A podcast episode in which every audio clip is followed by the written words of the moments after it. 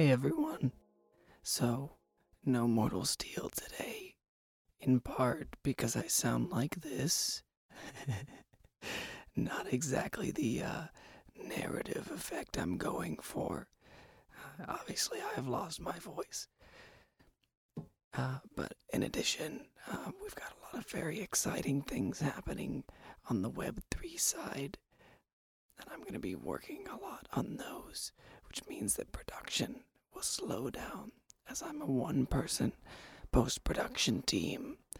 But we'll finish Mortal Steel episodes 11 and 12 um, just as soon as I can without going crazy.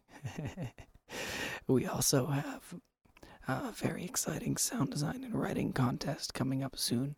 I'm still putting that together. It's likely that I'll release some short form content next week, assuming I can find another narrator.